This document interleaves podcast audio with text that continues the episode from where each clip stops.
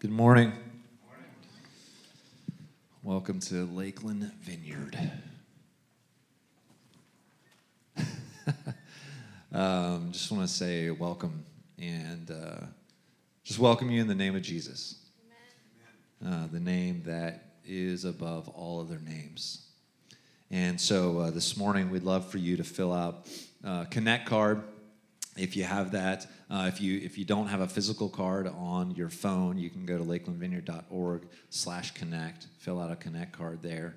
Uh, we'd love to be able to uh, grab some coffee with you or something like that, uh, get together and with you and just spend some time together, connect, and uh, just want to. Uh, on there too is a place where you can fill out some if you have prayer needs or anything like that. And so we want to be praying with you about the things that are going on in your life. Uh, you can give online at lakelandvineyard.org slash uh, forward slash give.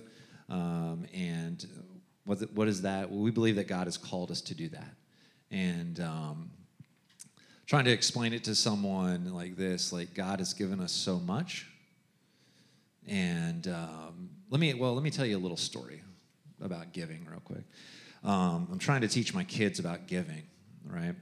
And so I, realized at one point I was like, and, and, I'm sorry to say this, but at one point I was like, almost like guilting them into giving. And I was like, that's that's not good. I shouldn't do that. And so I try to explain it to them like like this. Like God has graciously provided for us the things that we have, the things that are provided for. If we look at that biblically, like God has provided all these things for us. And, and, what do we say out of, out of thanks to Him is we say that we, we would give something back. And so that's really what it is. We're saying, God, thank you for everything you've done. It's not, it's not oh, you only gave 9%. Your mansion in heaven is not, whatever that's going to look like, uh, is not going to be as big. That's silliness. Okay, because here's, here's what I know is to give out of a grateful heart is to give cheerfully.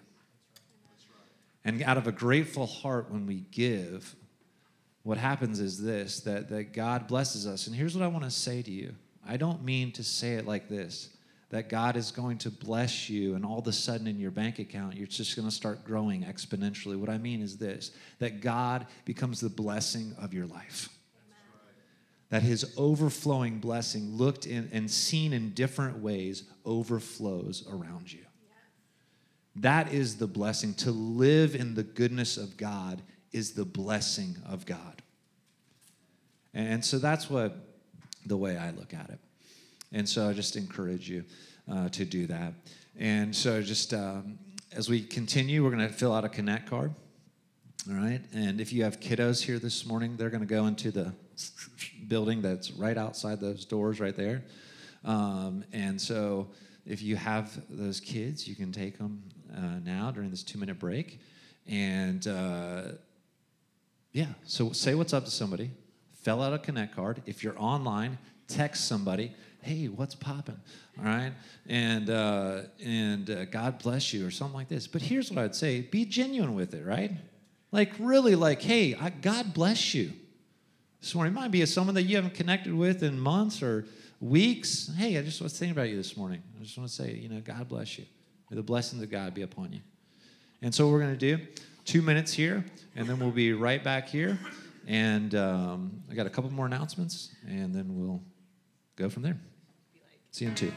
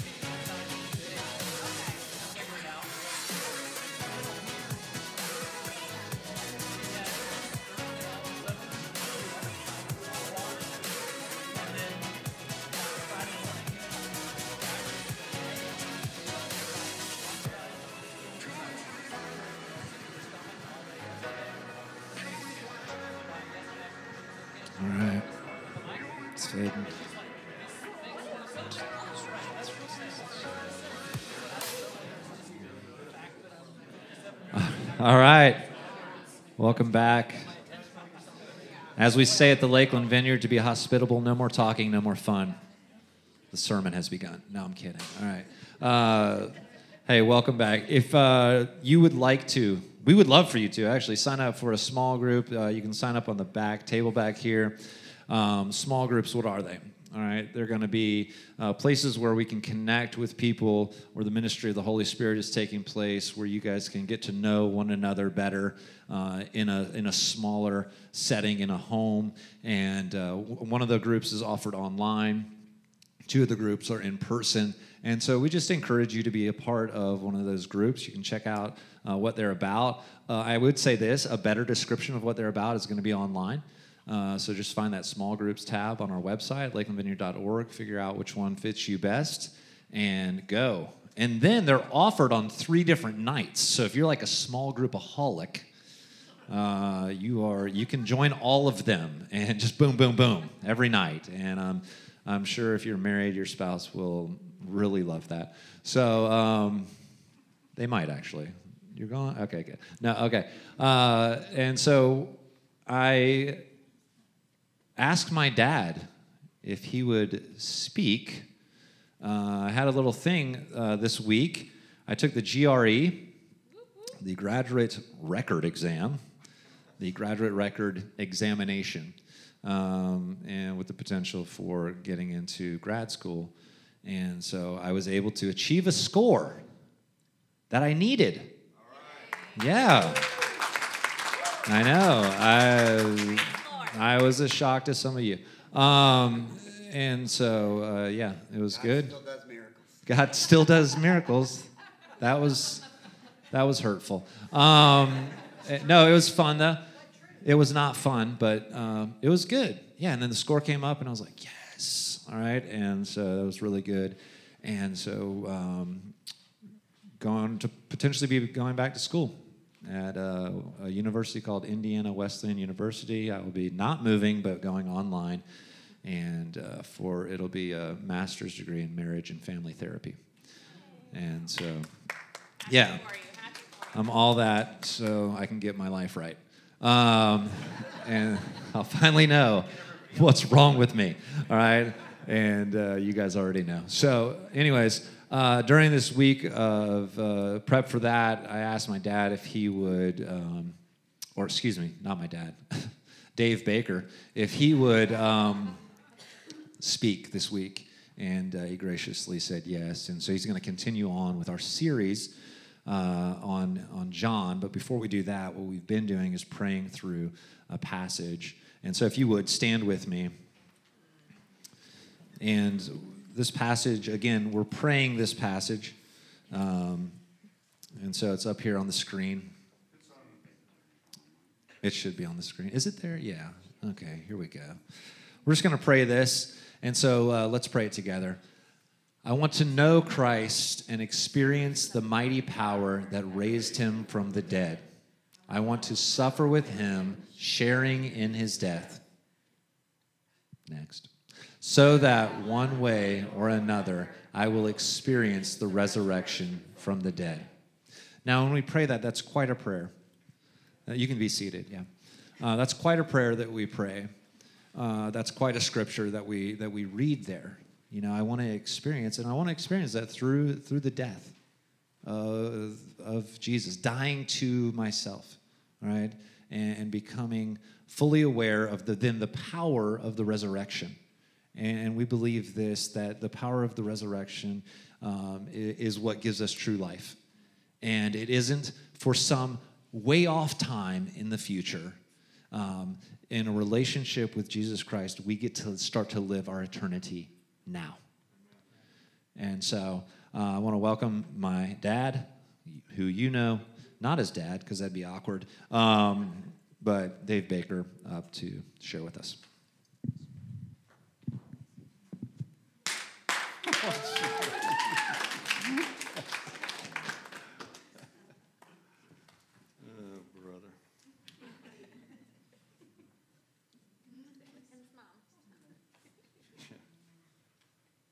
Uh, would you put that um, Philippians passage back up there, please?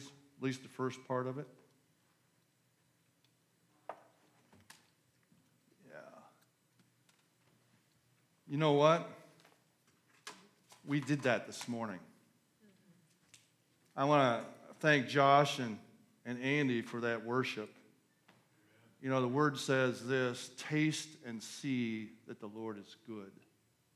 And there are those times, and I believe this morning was one of those times when we got to taste Him.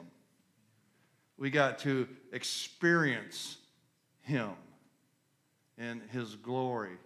And say, I want to know Christ and experience the mighty power that raised Him from the dead. And, and I believe that some of you here and some of you online that's exactly what you needed. You got to taste Him, you got to experience that this morning. And so, um, pray with me, would you?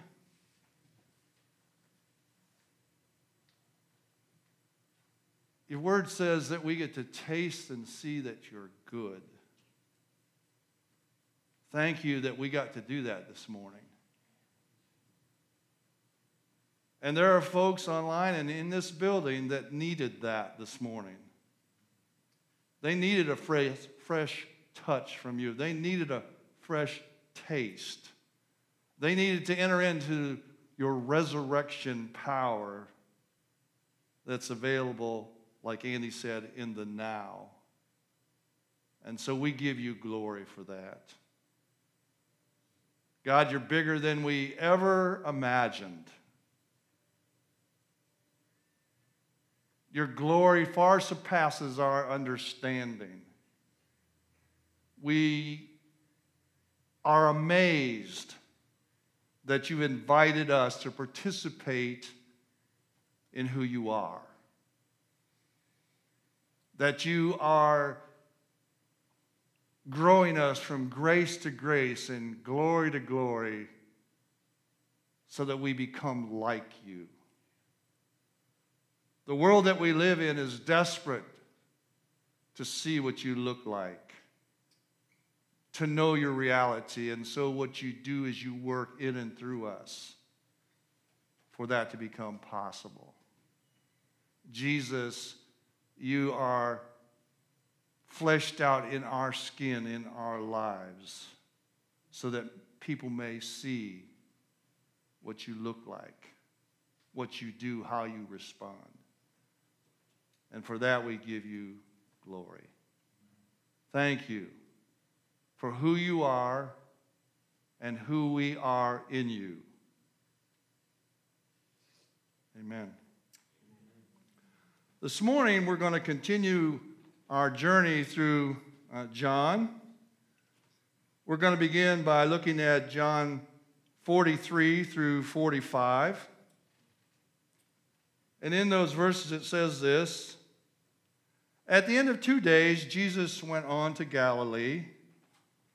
He himself had said that a prophet is not honored in his own hometown. Yet the Galileans welcomed him, for they had been in Jerusalem at the Passover celebration and had seen everything that he did. My question this morning is okay, what did they see Jesus do? You know? And the best answer that John gives us in his gospel can be found in chapter 2, verses 23 through 25. And there it says this Because of the miraculous signs Jesus did in Jerusalem at the Passover celebration, many began to trust in him. But Jesus didn't trust them because he knew all about people. No one needed to tell him about human nature, for he knew what was in each person's heart. John doesn't tell us what the miraculous signs were that Jesus did in Jerusalem at the Passover, but he does use the plural that indicates that more than one sign occurred. And all, he also indicates that those signs that occurred there in Jerusalem at the Passover impacted the Galileans enough that they began to put their trust in him. We also discover in these verses that Jesus was fully aware how weak and frail our human nature really is continues on in John 46 47. It says, As he traveled through Galilee, he came to Cana, where he had turned water into wine. There was a government official in nearby Capernaum, Capernaum, whose son was very sick. When he heard that Jesus had come from Judea to Galilee, he went and begged Jesus to come to Capernaum to heal his son who was about to die. Now, there's going to be a map behind me, and I, the reason I put the had them include the map, and some of you can't. I hope you can see the circles. If I had a laser pointer, I'd point to you and show you. The first circle on the bottom, that's Jerusalem. The second circle is Sychar. And so you see the distance there uh, from Jerusalem to Sychar is about 25 miles, and it's through pretty rough terrain. And the reason I'm showing you this is so that you get a picture of, of Jesus. See, he's not driving there, he's walking. Walking 25, 20 miles to Sychar. Is it any wonder when he got to the well that Andy talked about last week that he was tired and thirsty? How many of you have ever hiked much? Except the group over here that I know did. Okay? It gets tough sometimes, doesn't it, Caden? And, and, so here he is, he gets to the well. And then we go to, from Sychar up to Cana, where he performed his first miracle. That's an additional 25 miles. And the reason that I included Nazareth in there is it's about five miles from Cana to Nazareth. It's interesting, isn't it, that in Nazareth, his hometown, it says this that he was not welcomed there and he could not perform many miracles there. And it's only five miles to Cana where he performs the very first miracle. And then we look out further on the uh, northern tip of the Sea of Galilee, and that's Capernaum. And that's where the man comes down to seek out Jesus for a miracle for his, his son. So I just want to let you see this is the kind of terrain that Jesus was walking around in. This is the distance that he had to go uh, when he began to do ministry. So now what we discover is either this, this man had been there in Jerusalem and saw the signs and wonders that Jesus did, or he heard about his ministry. What he knew was Jesus could heal his son, and no matter the distance and no matter how difficult it was to get there, he was going to get there to see his son get healed. He was desperate. You ever been desperate? You ever been desperate enough that you'll do whatever it takes to see something happen? That's what this man was experiencing. We go on to John 4 48, and I separated that for a reason. Jesus asked, Will you never believe in me unless you see miraculous signs and wonders? Now, is there anybody here in this room or online besides me that is curious about that question? A man shows up, his son's dying, he needs Jesus to touch his son, and here's the question he asks Will you never believe in me unless you see miraculous signs and wonders? And so I'm, I'm curious about that. And so I, I want to bring John 10, 37 and 38 into the picture. Because look what it says there. In 37, it says, Don't believe me unless I carry out my Father's work. But if I do his work, Believe in the evidence of what? The what? miraculous works I have done. So, even if you don't believe me, then you will know and understand that the Father is in me and I am in the Father. How many think maybe there's a little contradiction there? He asked this question of the man Hey, what's the deal? You guys always need signs and wonders? And then he says here in, in chapter 10, he says, Well, if you don't believe me, believe at least in those, the evidence, those miracles that I've done. So here's the question How do we understand the question that Jesus poses? Now, if you know anything about the Gospel of John, you understand that part of the foundation that he puts together when he writes his gospel centers around seven miracles that he mentions. So it appears that he's not opposed to the miracles themselves. That's not what fueled the question.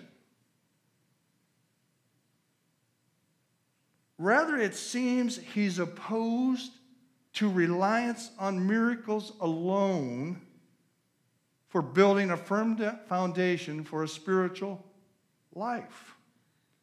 What Jesus wants from this man and from us is a personal love relationship with him, which will include the activities of the kingdom that are mentioned in Scripture.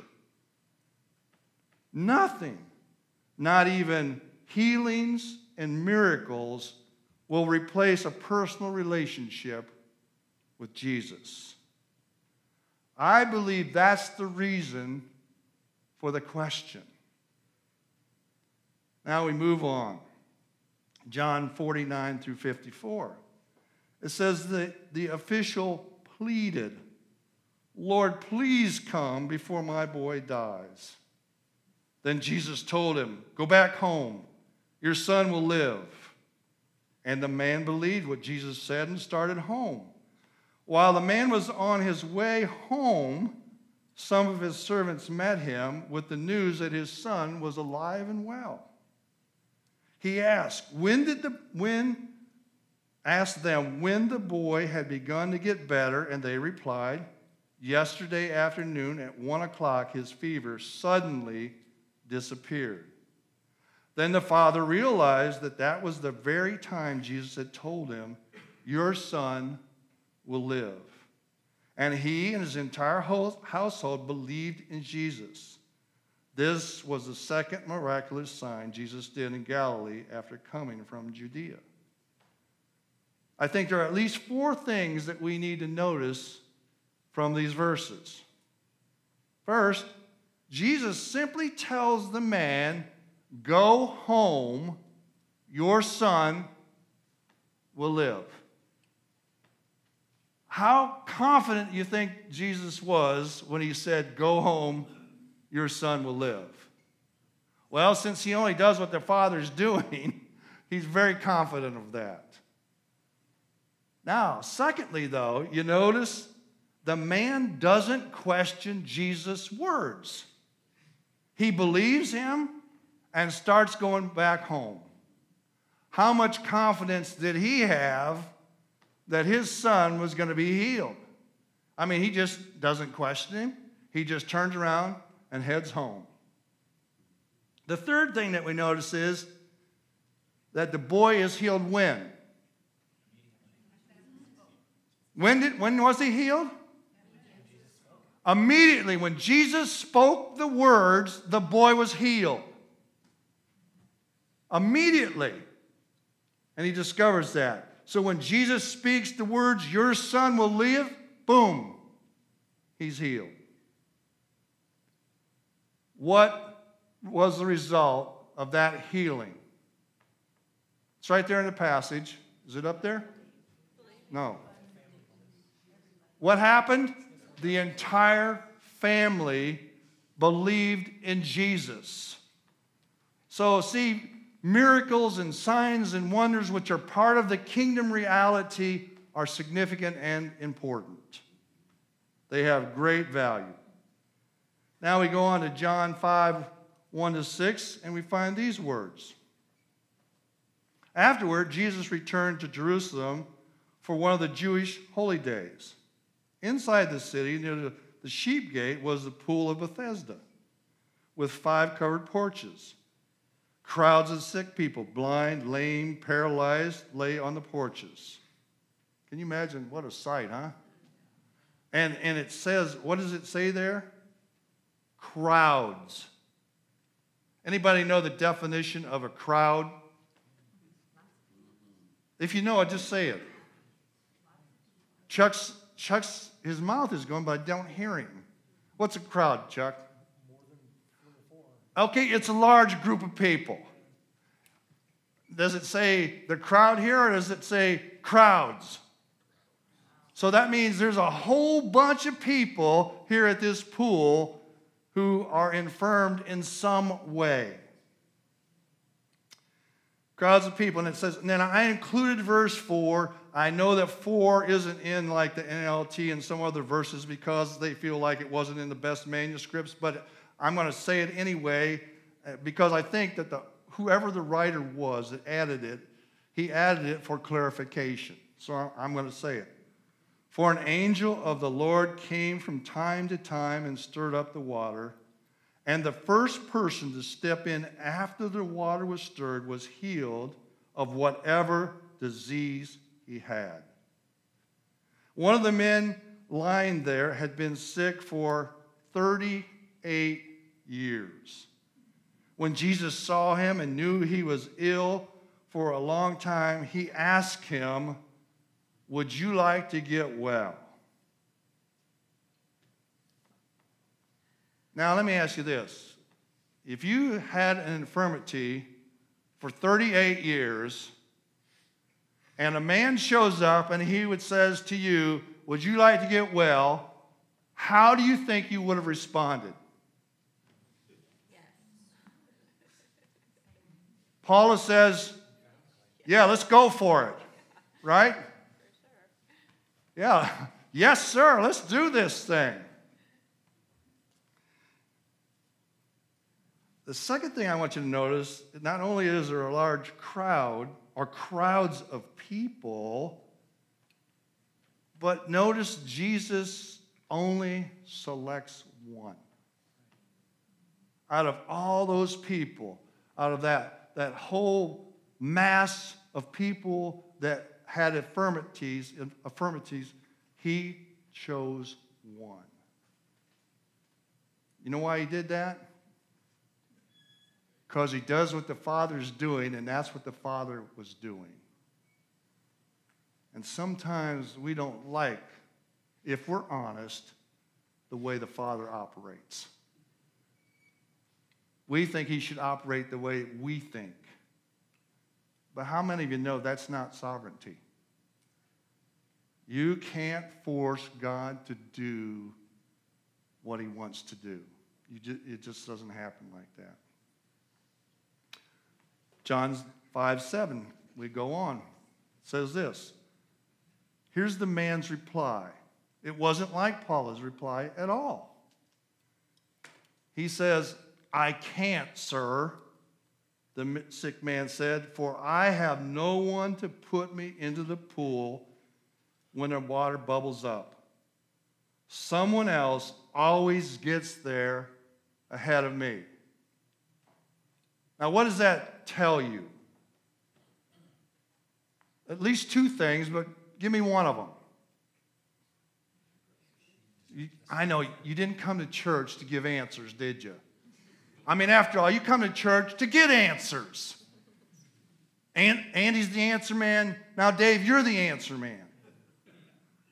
No, some of you have been going to church for years. I want your answer. He's frustrated. Okay, good. Why did he believe that, Connie? Because it had happened, right? I mean, obviously, people were healed at that pool, and so he had seen that. And he's, Pat, he's beyond frustrated. Okay?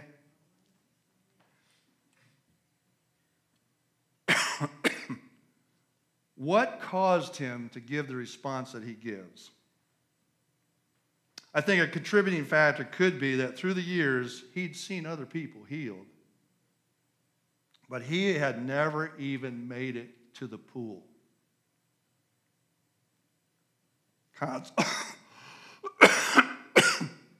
Consequently, I have some water, so don't worry about that. And, and, and Rick told me, he said, you need to start drinking about an hour and a half. I, I did that. and I'm still choked up.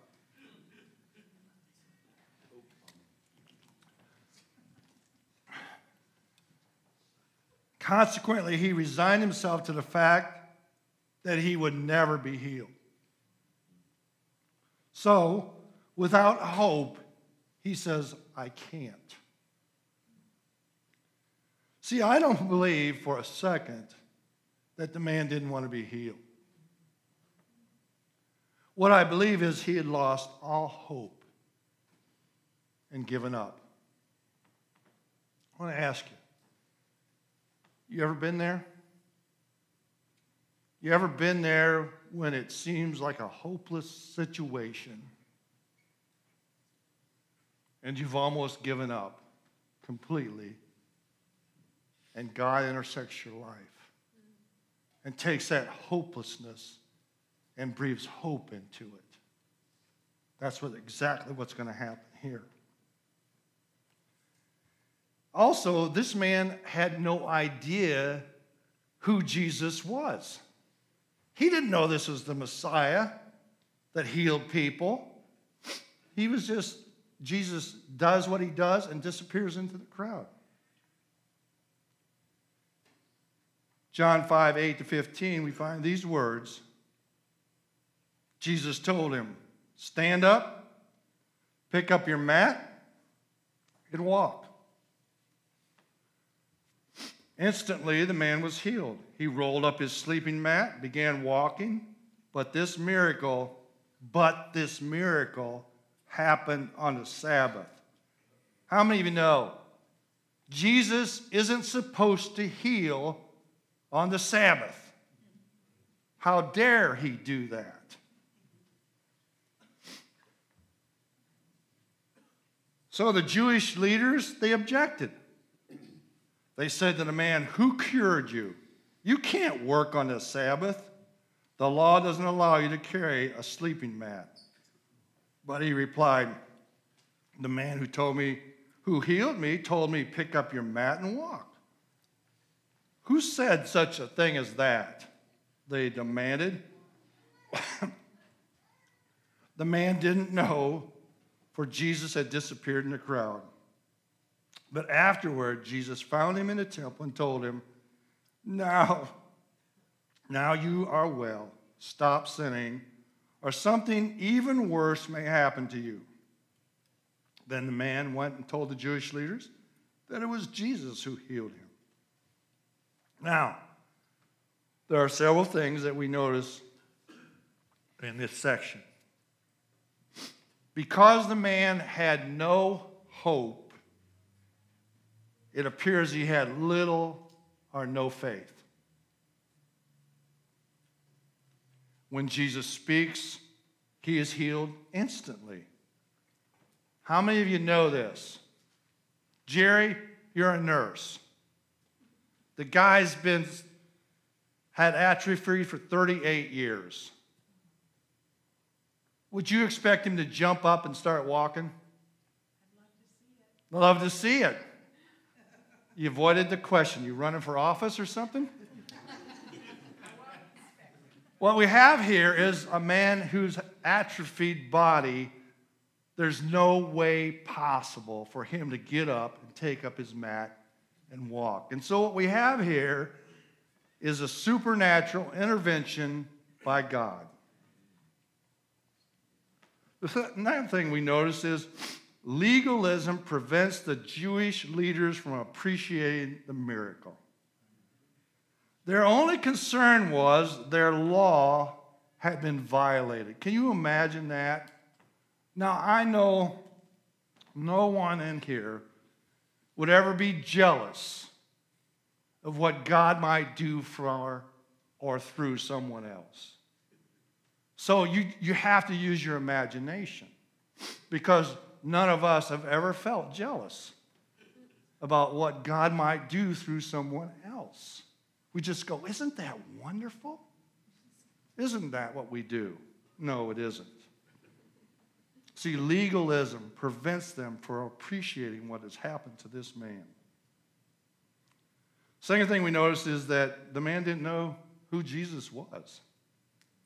Jesus just disappears into the crowd. Another thing that we find here is that man is instructed to stop sinning, or the consequences could be much worse. Wow.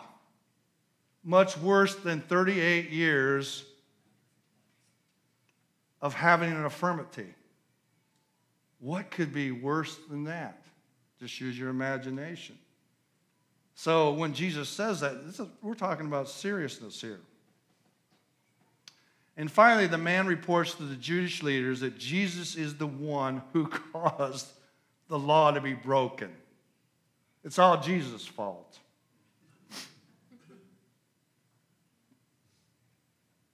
So, what are the takeaways from today's portion of John? Let me give you a few. Faith isn't always a prerequisite for a healing or a miracle to take place. The man at the pool, I'm going to say this, had little or no faith. He didn't think he could be healed. But Jesus speaks and he's healed.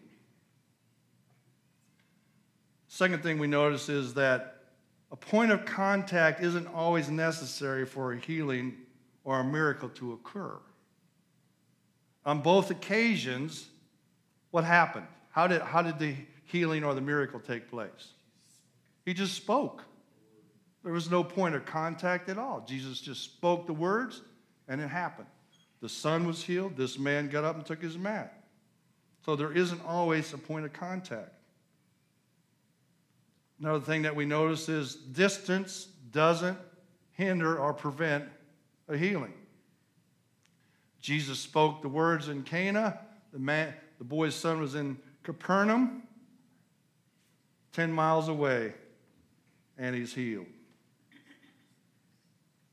Another thing that we notice is miracles usually happen in an instant. And in both these situations, that's the case, isn't it? The boy's healed when Jesus speaks the word, the man's healed miraculously when Jesus speaks the word and tells him, pick up his mat. Another thing that we notice is that miracles and healings are an important part of kingdom activity. But they're not the foundation we need for building a sustainable spiritual life. That alone requires a personal relationship with Jesus. Something else we notice, and some of you are not going to like this but it's in the text. I didn't come up with this. Not everyone receives a miracle or a healing. You know what? I don't like that. And some of you don't like that. But here's the conclusion I've come to healings, miracles, signs of the kingdom all fall under the mysterious sovereignty of God. And how many of you in this room and how many of you on uh, that are on live stream understand there's a mystery to God? And when we begin to think that we've got him figured out, I guarantee you we're going to be found wrong. Because God is bigger than our constructs. He's more magnificent than we've ever imagined. And he does what he wants to do. And sometimes that can be disappointing. Sometimes it can be even disillusioning. But the reality is, he's God. And he does what he wants to do, and he does it when he wants to do it.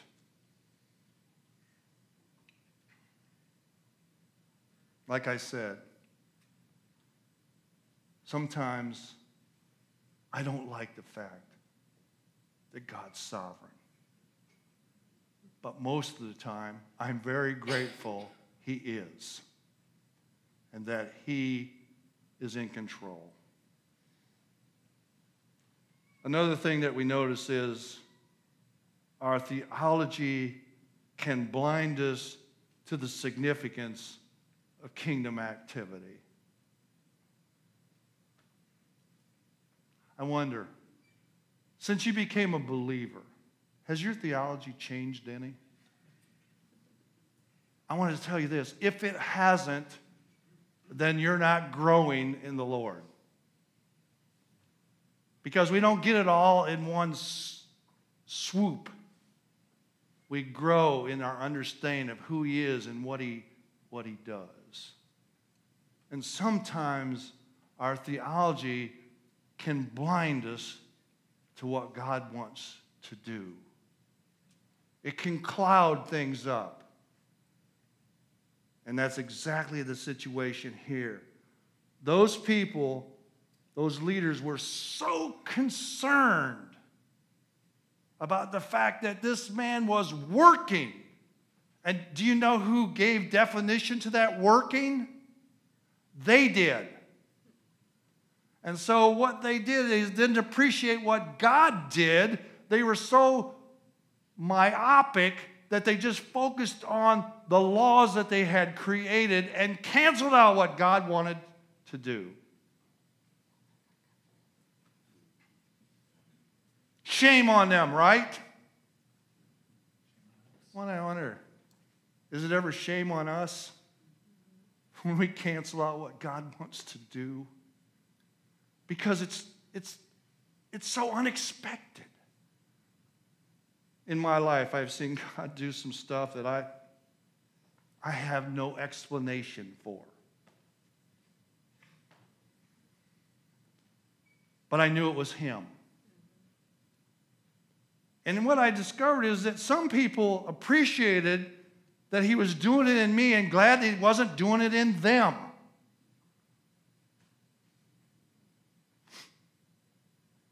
I remember a very good friend of mine he didn't really appreciate what God was doing in me, and I couldn't explain to him what it was he was doing and why he was doing it. And, so, and sometimes, honestly, I got aggravated that God was doing it. But I didn't want to say, well, now, God, you know, I told you you could do what you want to do anytime, any place, anywhere. And you're doing that. So, what am I going to tell you now? I don't appreciate you doing that? I take back what I told you, God. I remember teaching Experiencing God, and people would say, Oh, they'd write this stuff in their book, and they'd say, Hey, God, you can just do whatever. I said, Be careful now. He's going to saw that you wrote that in your book. And you said, God, you can do what you want anytime you want to do it. Just go ahead and do it. And he goes, Really? Well, here, let's just do that. And, and so he kind of does those kind of things. And you don't have, but anyway, back to the story. So this friend, he didn't understand, and I couldn't explain it to him, and I didn't know why it was happening. So we went to a conference. And guess what? God began to do in this person what he'd been doing in my life that he didn't appreciate.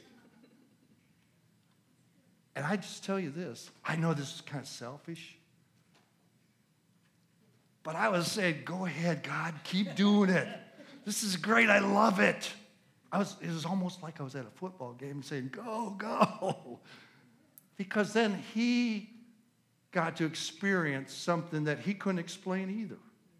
And that was just what God wanted to do. Aren't you glad that God's not a cookie cutter type of God? That He takes us in the uniqueness of who we are and does what He wants to do. The final thing that I noticed here is this sin may or may not be the reason for sickness. But what he says here is that, and indicates that sin always has consequences. You see, if you think that you can go ahead and sin, I just want to remind you what he said to the man don't sin anymore, or you could experience greater consequences. Don't try to slip things by God. He knows everything about us. He knows what's going on in our life. He knows what we're, what we're doing. I want you to stand with me.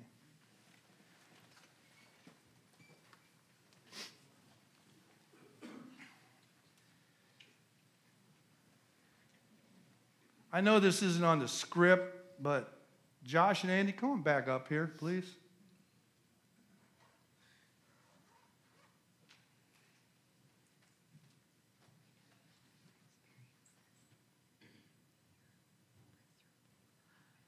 I just want, I just want to close this service out by us worshiping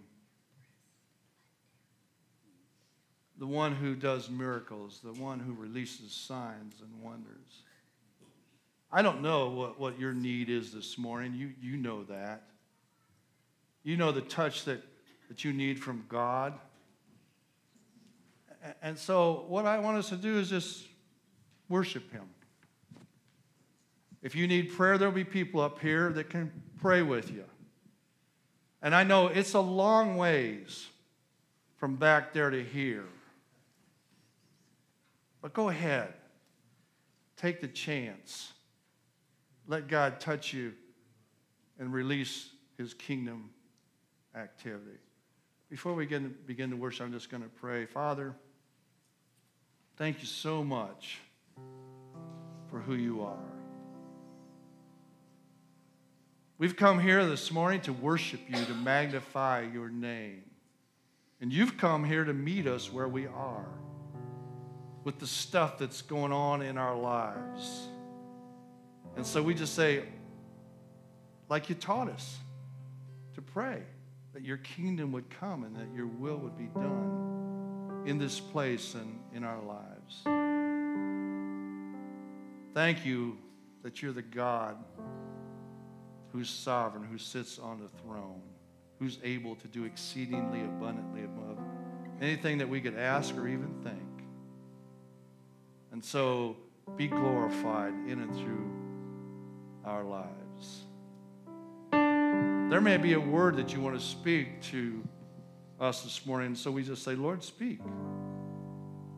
In the stillness of our hearts, speak and let us hear what you have to say we're amazed. We, we're amazed that you would use us to be a part of what you're doing.